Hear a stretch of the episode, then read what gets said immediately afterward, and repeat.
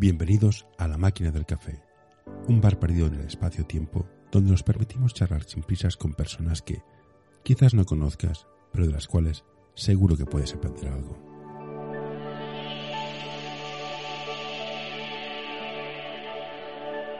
Hoy tenemos con nosotros a Karma Rodríguez. ¿Qué te cuentas, campeona? Pues nada, agobiada de trabajo. Pero bueno, normal. Estás Normal. como que estás- bueno, ah, estoy grabando ya, ¿eh? luego, luego editaré.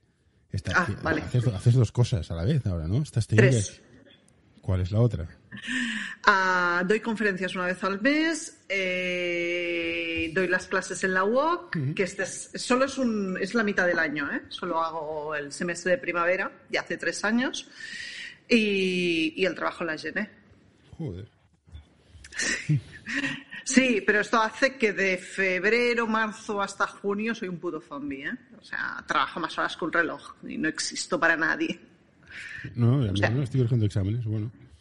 En fin, champiñona. Llevo, llevo tres días corrigiendo exámenes como una salvaje. Haz los tipo test y ya está, ahí fuera.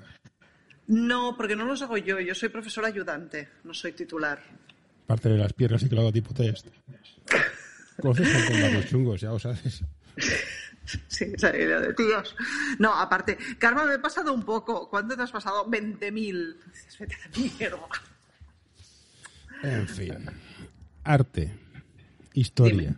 ¿Para qué sirve? Para hacernos la vida más bella. Eh, Si me lo haces así, te contesto no, no, así. me parece bien. Pero, eh, ¿el arte quién decide que es arte? Es una confluencia de factores entre mucha suerte, eh, talento y padrinos. Sí, no, tener padrinos. Vi un documental que era Who's the Fuck. eh, ¿Cómo se llama este que hacía pintarrajos? Bansky, No, otro. Bueno, uno que hacía. ah, Basquiat. no sé, uno que hacía pintarrajos, que una tipa encontró la obra y Who's the Fuck. Jason Pollock. Pollock. Pollock. Sí. Y una chica encontró una, una pintura que eran 5 euros y todas las pruebas científicas, científicas decían, no, no, esto está hecho en el estudio de Pollock, tiene huellas de los adientes de Pollock y hasta que en un marchante de arte o un quien fuera deciera, no es de Pollock, pues sigue costando 5 euros. O sea que- Bueno, sí, porque, a ver, eh, también te diré que eh, soy muy escéptica entre estas cosas que se encuentran en el- los... eh, porque la gente de repente, todo el mundo tiene una abuela que tiene un trastero y tiene eh, allí guardado Goyas, Velázquez y Pollocks. Claro, yo será que mi abuela estas cosas no la tenía y como mucho si subías al trastero de mi abuela encontrabas mucho polvo y una silla rota y, y ropa vieja. Ayuda a mantener este podcast en anorta.com barra colaborar. ¿no? Entonces, yo, yo es que soy muy escéptica en estas obras de arte así que, que aparecen como un champiñón de repente, sobre todo porque los artistas saben lo que pintan. Y entonces, bueno, que alguna vez pueda pasar, vale, te lo puedo llegar a comprar. Pero aquí sistemáticamente que todo el mundo tenga una abuela que tiene un trastero, una abuela, un tío Sí, solterón, es- estas cosas. Esto es arte moderno, que es un arte que dices, mira, hace falta tomarte mucha farlopa para entenderlo. No, Yo no sé, pero vamos, vamos a tu especialidad. Tú estás especial en Barroco. vajillas y qué, qué época era barroco. No, no, a ver, yo, eh, yo estudié arqueología en su día. Está muy bien. Eh, mi primera carrera eh, fue arqueología y me especialicé en cerámica medieval. Vale. Teníamos tazas, de- tazas de- del medievo. Súper útil. Sigamos, vamos, vamos fuerte. Sí, pero bueno, oye, cada uno. No, no, yo, yo- yo- ya sabes qué carrera hice yo y para lo que sirve. O sea que tampoco vamos a entrar aquí. Y luego, ah, años más tarde, porque me aburría, me apunté a hacer historia del arte. Y cuando acabé historia del arte, pues acabé haciendo un máster y acabé especializándome y tal y tal, y acabé especializándome en grabado barroco. Grabado barroco. Sí. Número uno en el Billboard ahora mismo, ¿no? Detrás de reggaetón y no sé cómo se llama, el perro loco Joe, que, es- que canta. No, no conozco. Como tengo un niño muy pequeño, todavía cierta música no me A mí me llega. da la sensación de que el arte es como el liceo, que sí, que el ópera está muy bien, pero es para la gente que tiene visa oro. no, es verdad. Que no, sí, pero el museo más visitado a día de hoy, ¿de cuál es? Eh, hace poco era el Barça y empatado casi con la Fundación Galadalí en Figueras. Bueno, en... Si quieres ponerte en contacto con nosotros, escríbenos a info.norta.com. Sí. Es eso. Que el arte es un producto de minorías, tal como se entiende el arte a nivel, a nivel académico. No, el problema es que eh, siempre se ha considerado que era para snobs. Y, el arte ya les convenía que fuera para snobs, para, fuera para una élite social, y entonces, bueno, había quien entendía, y luego había el populacho que se conformaba pues con comprar. esto me interesa. ¿Quién lo entendía? ¿Hay que entender el arte? Mm, depende. Depende. ¿Estamos hablando de arte contemporáneo? No, estoy hablando de Pagar, arte en general. Pagar, 10 euros para una exposición. Si tengo que entenderlo, ¿tengo, ¿tengo que estudiar antes de ir o no? No, pero sí es verdad que si sabes más cosas lo aprecias más. Por ejemplo, si nos vamos a ver tú y yo las meninas, tú puedes ver un gran cuadro, fantástico, maravilloso, pero si de repente te empiezo a contar cómo va la pincelada, eh, dónde está Velázquez, eh, cuál es la visión del pintor, cómo se reflejan los personajes, y toda la historia que hay detrás seguramente la encontrarás mucho más interesante y encontrarás un valor añadido a la pintura que el que tú tendrás que te va sin duda, sin duda, pero ¿no crea un filtro? Es que no entiendes. Es que, bueno, ¿has visto una película que se llama Amanece que no es poco? No. Uno le dice al otro, déjame leer tu libro. dice, no, que no eres un intelectual y que me lo vas a joder. No, no, no, no, no, no, pero yo no, no estoy entrando en esto. No, no, no, no, en absoluto. Es decir, tú es, más, a veces es muy interesante irte completamente virgen a ver algo y decir, hostia, es fantástico, me gusta, no sé un pepino de quién es el autor, de quién es la obra, de quién es nada, me gusta, no me gusta y me quedo aquí. Fantástico. O a veces también está muy bien ir con alguien y que te cuente de qué estás viendo. Y las dos opciones son igualmente válidas. Y oye, si, si a ti lo que te gusta es ir a ver exposiciones de arte al Caixa Forum fantásticas, irte tú solo. Yo me pasé una exposición que habían prestado obras del Prado y me, la pasé toda la exposición siguiendo unas señoras mayores que su calificación era me lo colgaría en mi casa, no me lo colgaría en mi casa. ¿Y por qué me lo colgaría en mi casa? Es un criterio muy potente.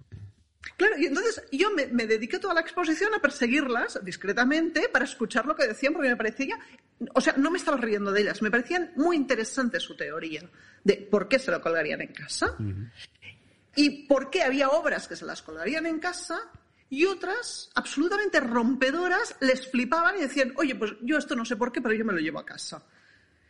Y entonces era muy, muy curioso, porque obras que tú dirías, esta señora se va a coger este paisaje maravilloso, pues no les interesa un pepino. Y en cambio, pues allí había, ah, no, recuerdo exactamente, pero a lo mejor había un Miró, sé que había obra contemporánea y que recuerdo que me sorprendió mucho una obra muy contemporánea que la señora me decía, oye, pues a mí esto verlo me transmite buen rollo. Y dices, hostia, pues esta señora lo ha entendido. Lo ha entendido, quiero decir, si a ella le transmite buen rollo y se lo quiere colgar en su casa, Ole tú.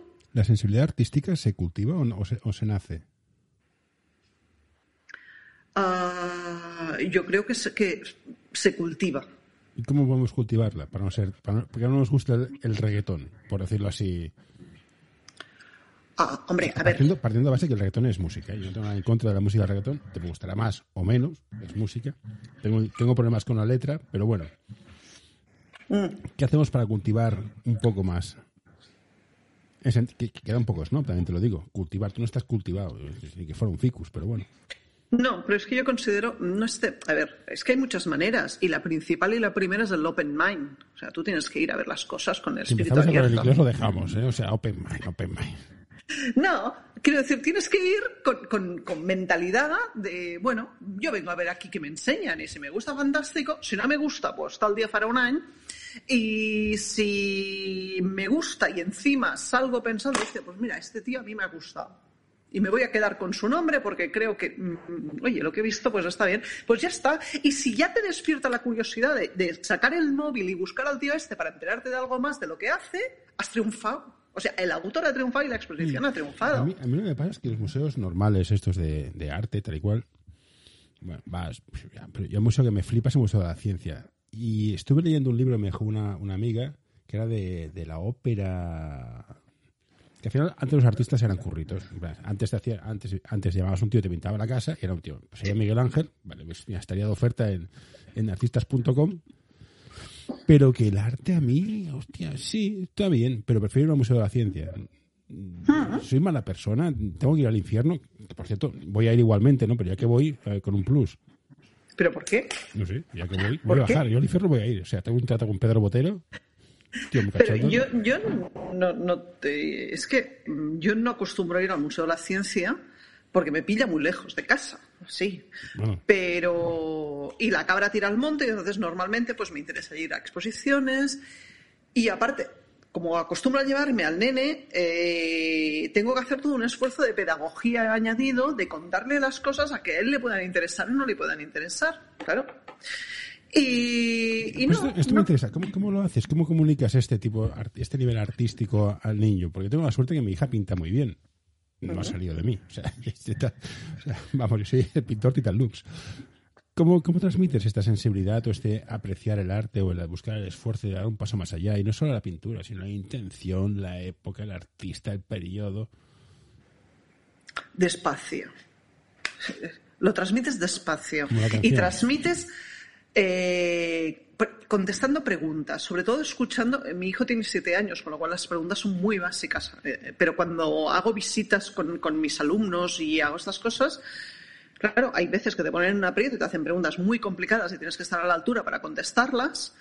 Y hay veces, pues, mm, que mm, simplemente con curiosidad, y si te preguntan algo, y yo buenamente les puedo contestar, porque no lo sé todo. El arte, hay mucho arte para, para saberlo todo. Oye, pues, mm, y a base de contestar preguntas, de, suscitar curiosidad, o hacer tú las preguntas, oye, ¿y este cuadro te gusta? Y escuchar la respuesta, sí, no, ¿por qué no? Y escuchar, escuchar, escuchar, escuchar. Y, y incluso si no, esto es terrible, tendrían que quemarlo, hasta lo mejor haz- suscitar un poco de reacción. ¿Y, y por qué? ¿Y tú crees? Y yo es que no, no considero que haya que quemar nada. Es decir, Hombre, hay cosas si muy estamos en la. Segunda Guerra Mundial, frente de Siberia, yo estoy por quemar. Te lo digo ahora. Bueno, esta es una Ah. pregunta que sale en una película, en plan... eh, si tuvieras que escoger entre una obra de Shakespeare y una persona salvarla de un incendio, ¿qué salvarías?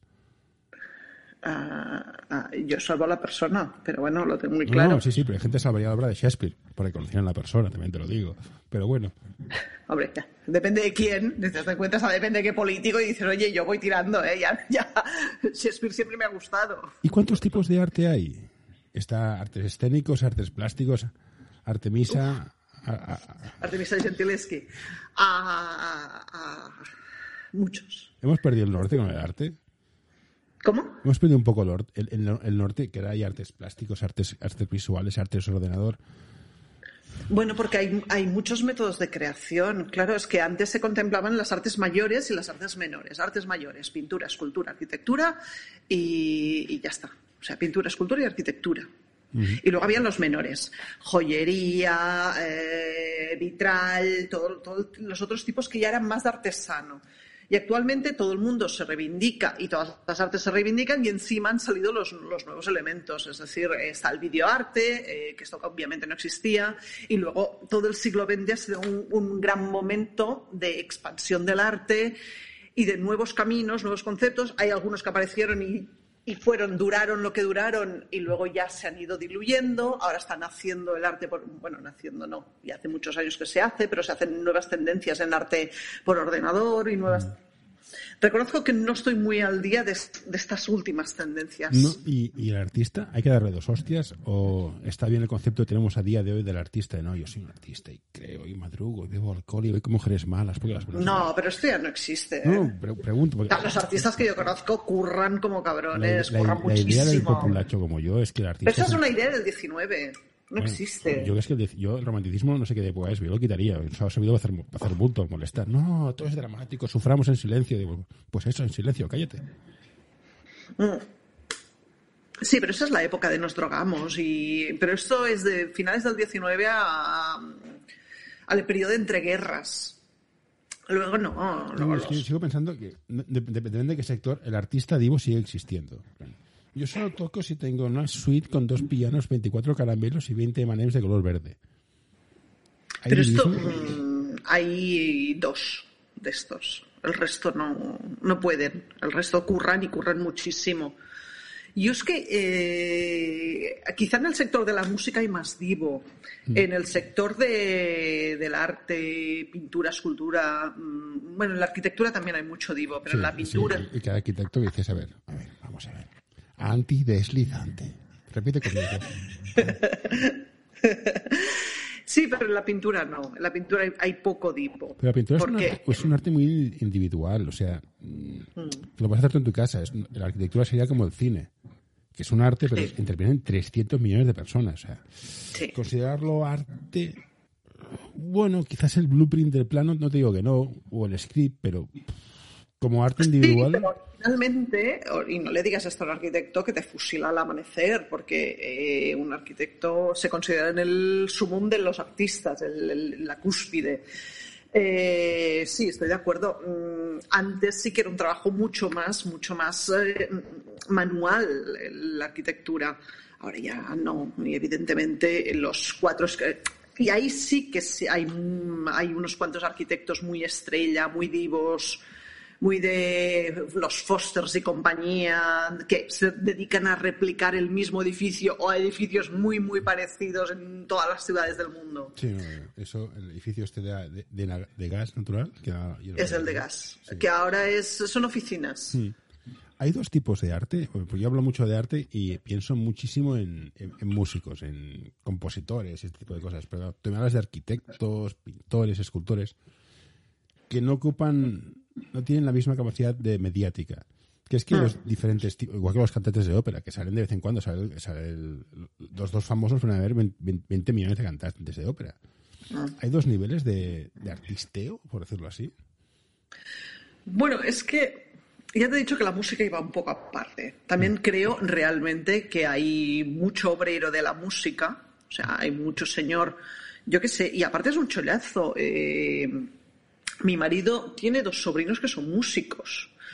Y, ellos no aspiran a ser solistas, no, no, no, no, no, es, eh, es muy digno el hecho de trabajar en una orquesta, te ganas muy bien la vida, pero estás más en el sector artesano, si quieres, de, de- o sea, tú no eres un divo y no eres ese señor que llegará y dices, no, no, yo es que mi, mi piano de cola tiene que tener no sé qué, tiene que estar puesto en esta posición de tantos grados y quiero solo agua de bichí con dos hielos y un trozo de limón. Mm, Ese es un tipo de... Pero es que de esos... Es igual que las violinistas o los violinistas que les dan el Stradivarius y que tienen su Stradivarius. Pero es que mm, de esos hay cuántos? 20 en total, Mm, no hay más. El resto son sus curritos, que son señores que tocan muy bien el violín y son buenísimos. Bueno, son lo que es el equivalente a la música moderna, los músicos de estudio.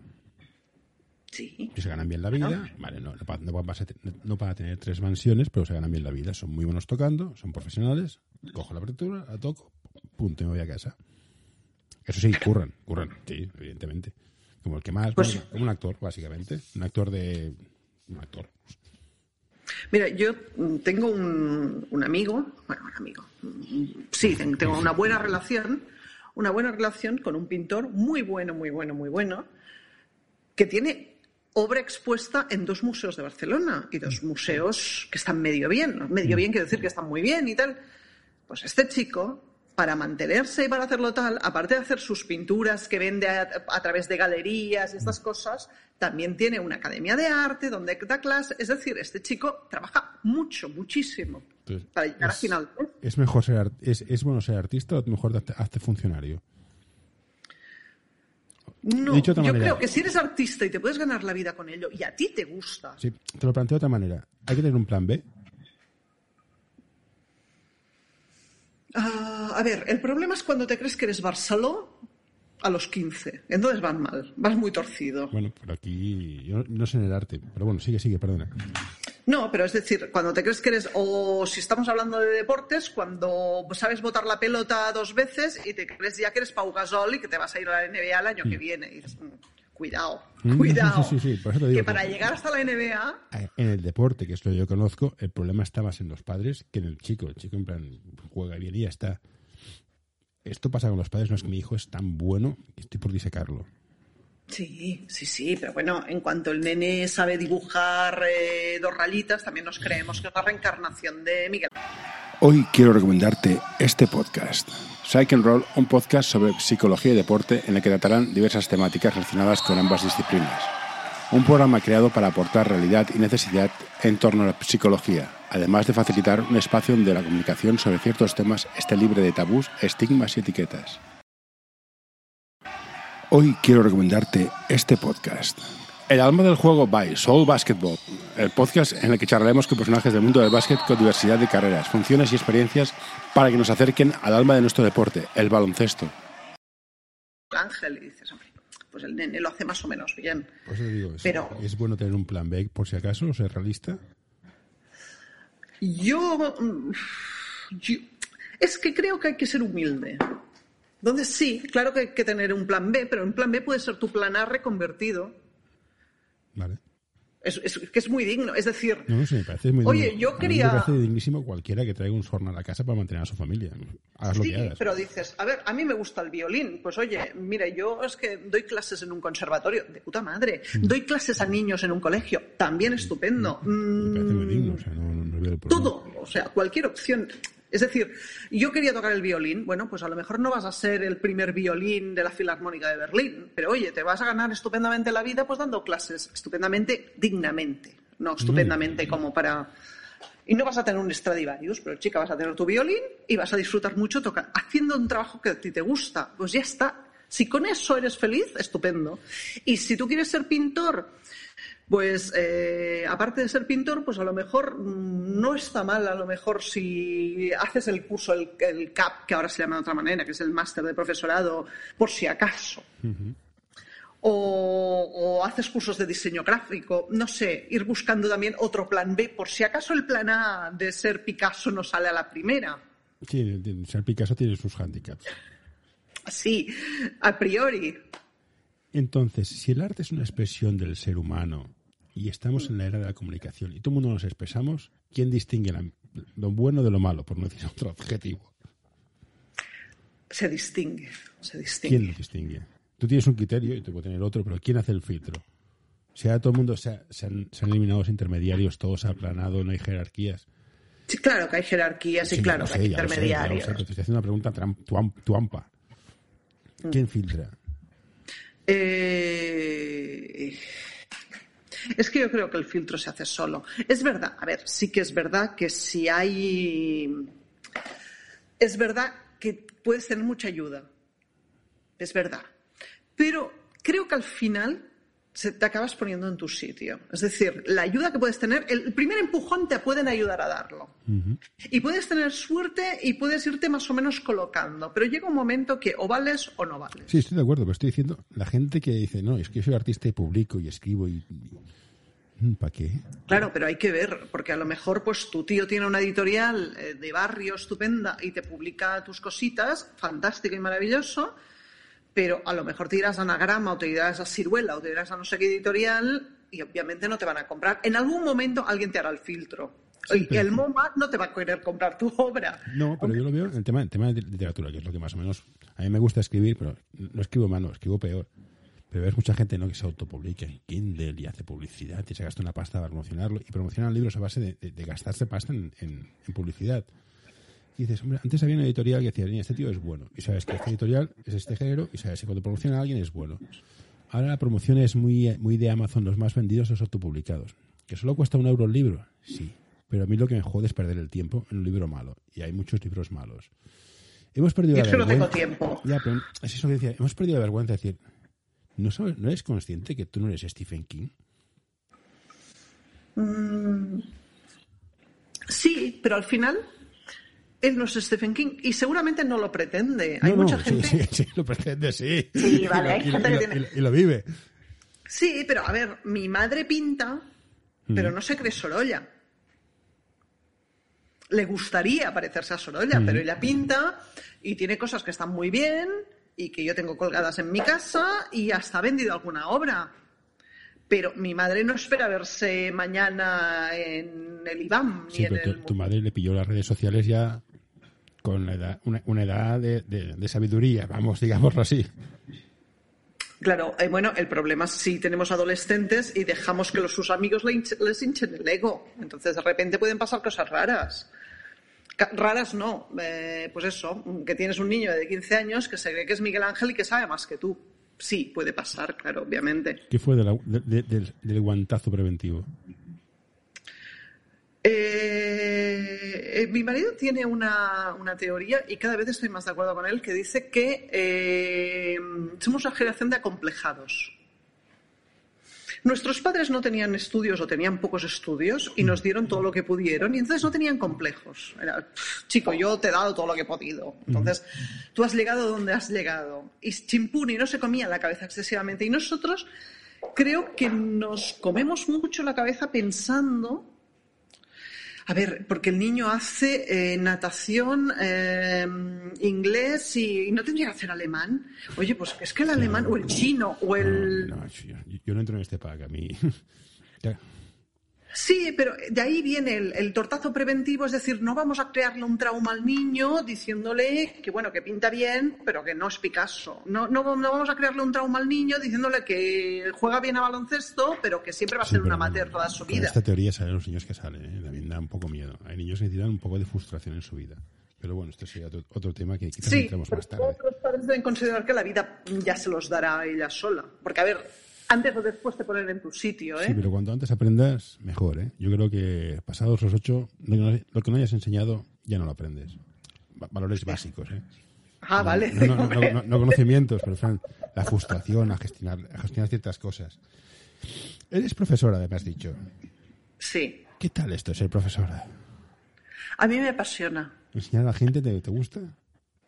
Sí. cómo funciona? ¿Cómo, enseñas a la gente ahora con la pandemia? ¿Haces temas de e-learning y todas estas tonterías que hablan la gente moderna? Básicamente es que yo trabajo en la UOC. Entonces, pues va, a ser que sí, va a ser que es virtual. sí, lo que pasa es que curiosamente cada vez eh, lo que antes era, yo hace tres años que doy clase en la UOC, y lo que el primer año era puramente virtual, eh, y las universidades eran puramente presencial, cada vez es como la, frontera se va haciendo difusa. Entonces yo, por ejemplo, este año por primera vez estoy dando clases presenciales, o sea, presenciales, es decir, clases virtuales. Al, síncronas al mismo tiempo. Exacto. Que es la primera vez, porque antes era un poco de, bueno, si tenéis algo, aquí están colgados los apuntes, estos son lo que tenéis que hacer y entonces yo estoy a vuestra disposición para las dudas y tal, pero no había clases como tal y este año las estamos haciendo. ¿Y qué mola? ¿Clases presenciales? Muchísimo. ¿Povedilla, sacas el dedo en la nariz?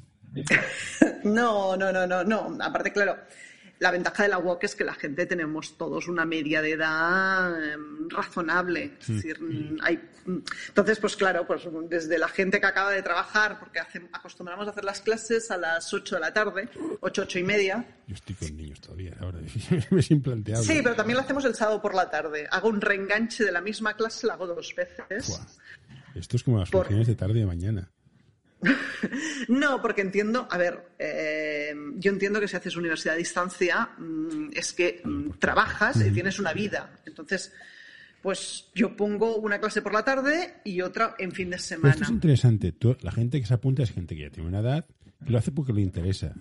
Sí. Eso, eso es un punto. Porque hay mucha gente, yo hice la carrera que, que hice y mucha gente venía rebotada y se nota mucho. Mm. ¿Se nota que tienes gente interesada en el tema? Sí, lo que pasa es que yo doy clases en geografía e historia. Entonces yo doy una asignatura que es la gran desconocida. Primero, porque normalmente la gente que hace geografía e historia, la historia del arte le pilla así un poco a traspiés. Sí. Y, y aparte de eso, yo doy iconografía. Entonces, claro, ya son... Iconografía, el icono, el símbolo. Mm. Los símbolos. Mm. Dios mío, escribo un libro de estos medio ocultistas los Illuminati, los masones. No, no, no, es verdad. No es verdad. Pero también es verdad que es una asignatura que, como nadie se la espera, es una asignatura que da muchísima satisfacción porque la gente cuando acaba el curso ha aprendido un huevo de cosas. Y entonces la gente está encantada con esta asignatura. Vale, es como la, carrera de psicología, pero en Peralte, ¿no? Que sabes de todo un poco y escuchas muy bien. No, no es eso, pero claro, de repente se te han abierto un montón de puertecitas para entender un montón de obras de arte entonces, de repente ves una señora que sale de una concha de espuma y tal, y tú dices, no, esa es Venus, y aparte lleva los atributos de Venus. Y entiendes por qué es Venus y por qué hay unas cosas. Yo soy, de barrio, yo veo esto digo, es una fresca, es una fresca. una señora de espendoa. de picos pardos, esta señora fuma, vamos, como Dios, ¿cuánto es? sí, pero aparte de eso, entonces es, muy chulo. Entonces, claro, este año aparte eh, tengo una clase, yo creía que este año tendría pocos alumnos, y más que nunca. Tengo 55 alumnos. Pues bueno, sí, yo, yo, he apuntado a un curso de estos online tan o más apasionante que el tuyo, que es disrupción en el mundo legal. Es, mm. fascinante. Mm. Unos ronquidos, ah, un balear en el teclado. No, es interesante, ¿eh? es otro mundo. Que por cierto te preguntaré por tecnología y arte después. Y bueno, ¿y ser profesora cuesta mucho ya ser profesora o vivir de ser profesor, de enseñar? Yo no vivo de ser profesora, de hecho es, es, tu tercer trabajo. Pero te gustaría... no, es el. Sí, bueno, no sé, el segundo o el tercero. Bueno, ¿te gustaría eh, a, vivir de esto, ser una profesional? No, no, es imposible. Yo no puedo ser. No, no, digo que puedas, si te gustaría. Mm, es agotador. Me, me, encanta enseñar, me encanta, pero reconozco que me exprimo como un limón. Y entonces no podría mantener el ritmo. O sea, para poderme mantener a mí misma, yo ah, tendría que hacer como cinco o seis veces esta asignatura para, para poder mm, tener un sueldo digno. Sí, pero ahora estás como profesor asociado, un, puesto de estos debe estar. Sí. El profesor colaborador. Ser, catedrático, ¿qué precio hay que pagar? ¿A quién hay que matar? ¿O es, imposible a día de hoy? A día de hoy, para mí, para mí sí. Es decir, tienes, a ver, lo que tienes que hacer es eh, hacer un doctorado, cosa que yo no tengo, por ejemplo, el doctorado. Tienes que hacer un doctorado, eh, luego te, empiezan a contratar. Eh, igual que en mi puesto, pues tienes que hacer varios puestos. Yo tengo una compañera que hace mi misma asignatura, que ya, por ejemplo, creo que en la UOC hace tres asignaturas en, dos, en los dos cuatrimestres, digamos. Y aparte de esto, pues también hace enseñanza en Bellaterra, en no sé dónde y en no sé dónde más, con lo cual la pobre va con la lengua afuera, hasta que al final sale una plaza, consigues hacerte profesor eh, titular y con el tiempo y una caña, pues intentar aspirar pero es complicado y tienes que empezar joven a hacer. O sea, esto tienes que ir, mm, pensarlo muy joven. Y normalmente, a ver, no nos engañemos, eh, a mí me gusta la enseñanza y la investigación me interesa menos. Creo que soy buena docente, pero la investigación mm, me aburre. Ahora y a estas alturas me aburre. Prefiero transmitir. me parece mucho más, a mí actualmente me parece mucho más interesante. Y normalmente quien se queda en la universidad y tal es por la parte de investigación, no, es la parte de docencia. Pero para hacer docencia es hacer investigación, pues estando Normalmente sí. Pero lo que pasa es que aquí en la, en la UOC normalmente yo en, cuando vivía en Suiza estuve ya dando clases de, iconografía. Al ser especialista en grabado es verdad que trabajas mucho con la iconografía porque los grabados tienen una temática muy bueno, es un mundo que ya todo está y entonces a mí me contrataron porque mm, tenía una experiencia laboral que justificaba el poderme contratar para este puesto, sin tener el doctorado. Pero normalmente tiene, es como un valor previo, hay que tener el doctorado para ya acceder a este tipo de puestos, a no ser que acredites una aptitud profesional. Bueno, de momento, si visto lo que me explicas, va a ser una, una cosa que hagas así part-time a base de exprimirte como un limón, bueno, habrá que ponerte un poco de azúcar y agua y hacemos unas limonadas. no, lo que pasa es que al hacerlo también medio año, también es verdad que me dan medio año para, para descansar. Si no, no sé si podría mantenerlo. ¿A partir de cuándo se puede estudiar la historia? Me refiero, ¿100 años para atrás? ¿50, 20, 30? ¿Mañana, ayer? ¿Es historia? Yo creo que hay que dejar. La, pregunta es: ¿Cuándo tenemos perspectiva para poder tener una verdad histórica, sea lo que sea, una verdad histórica? A ver, historia se hace eh, hoy. Es decir, hoy ya eh, tú te lees el periódico y en teoría ya es historia. Lo que pasa es que para tener una cierta visión objetiva, creo que hay que dejar pasar el tiempo y luego mirarlo. Es decir, yo creo que la misma generación difícilmente podrá, hacer, eh, podrá escribir su propia historia creo que es más fácil que lo escriba la generación siguiente. son más objetivos y, no hay, los ¿Hay verdades históricas o consensos históricos? Bueno, el vencedor normalmente pone su verdad. Sí, no, yo estoy, estoy- estoy convencido. O sea, la Segunda Guerra Mundial ganamos aliados y la parte final, por lo que se cuenta, no la explicaron toda. Entonces, y bueno, es- por eso digo que eh, estamos muy cerca. De hecho, creo que 50 años, no, hay una, una ley en Estados Unidos, son 50 años para liberar secretos y los liberan y están todos tachados. Y dices, pues para esto, para esto no liberes nada, es inútil. O sea, ¿Hace falta un tiempo para entender la historia? Sí. Sí. Y- y Normalmente creo que hay, que no sé, no sé si es en Inglaterra que se considera que tienen que pasar los años suficientes para que no haya ningún nadie vivo de esa generación. Joder, mira, y, y hay bolas que aguantan, ¿eh? Pero no, pero no sé, que te he dicho Inglaterra, habría que verificarlo, pero sé que hay, que se considera que de hecho estas cosas es mucho mejor que salgan cuando ya no, no puedan hacer daño, Hmm. digamos. ¿Y qué te iba a decir? Ostras, se me ha ido, la, se me ha ido el santo al cielo. Qué vergüenza. No tengo, no tengo, no tengo neuronas, tío. Soy, soy un inútil. Ah, sí. ¿Por qué no se... Si quieres ponerte en contacto con nosotros, escríbenos a info.norta.com. ¿Emperramos en repetir la historia y cometer los mismos errores? ¿O esto es una falacia que no es cierta? No, no la repetimos exactamente. A ver, Europa- a ver, somos humanos. somos Europa, humanos. Europa, nuestro, nuestro continente, nos hemos pasado pipa dándonos de hostias unos a otros. Y cada cierto tiempo nos volvemos a dar de hostias. Claro. Pero Claro, por no. razones diferentes, hay variables. Entonces van cambiando. eh, Sí, es cierto, son diferentes. Te pego porque eres más guapo que yo y luego te pego porque soy más feo que tú. No, pero siempre es, bueno, no sé, es porque tú tienes ese terreno que a mí me interesa, Mm. porque yo soy más, yo qué sé, eh, yo tengo más barcos que tú y puedo pegarte. Eso, eso influye Eh, mucho. Estados Unidos tiene un montón de portaaviones y, bueno, se le está acabando el chollo con los chinos, pero bueno. ¿Y el motor de la historia cuál es? ¿La economía, la religión, los valores? Depende de la época. Y más, más que nada el, el egoísmo de unos cuantos siempre es. El egoísmo de unos cuantos. Mm. Yo creo que sí. Estos putos griegos empezaron ellos, ¿eh?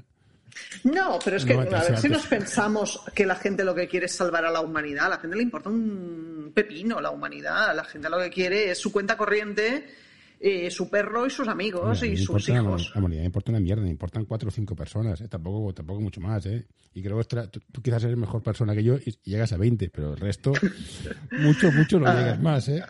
No sé, no sé qué decirte a cuánta, cuánta gente salvaría yo, pero, pero bueno, A el hecho 500 es no llegas. no, bueno, es que no conozco, no sé si conozco a 500 No sé, personas. Sí, pues habrá lo que Lo que has hecho en tu vida. Dando clases a la gente. La gente se te acerca. No, no se me acerca que estamos todos a distancia. O sea que, aparte de tu carrera profesional por la que te pagan la parte fundamental, y encima de todo eres madre. ¿Cómo llevas tener tres trabajos y ser madre? Ah, ahora mismo haciendo un gran encaje de bolillos y, y con un susodicho que ayuda, porque evidentemente Si te gusta este episodio, por favor, deja un comentario o compártelo con tus amigos. Ya sé que es una pesadez y todos lo pedimos, pero ayuda bastante.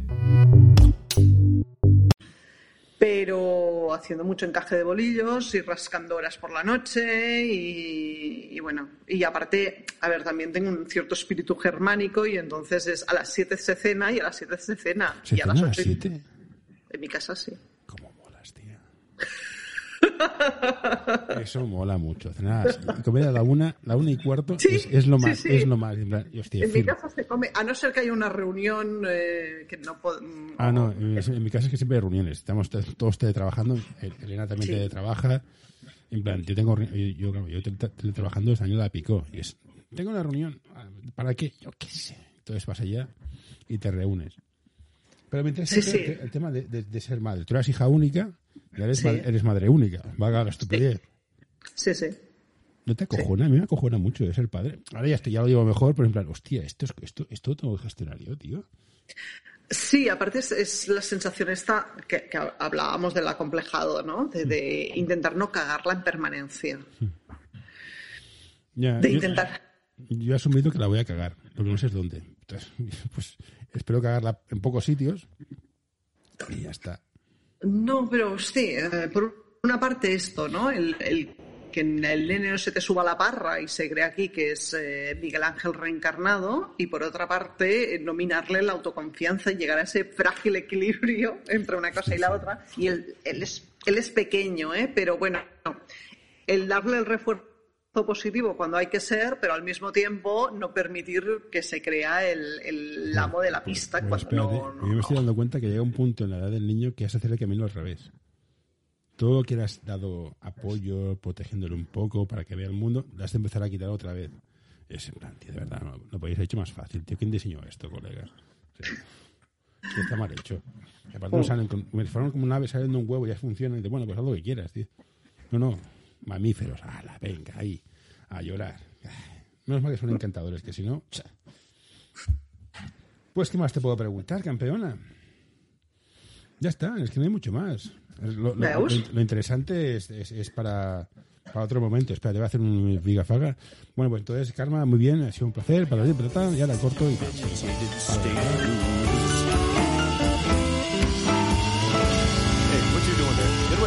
No, don't you touch that. No, don't you pull that plug. No, hey, hey, nurse, nurse. Ah. All right, I'm done.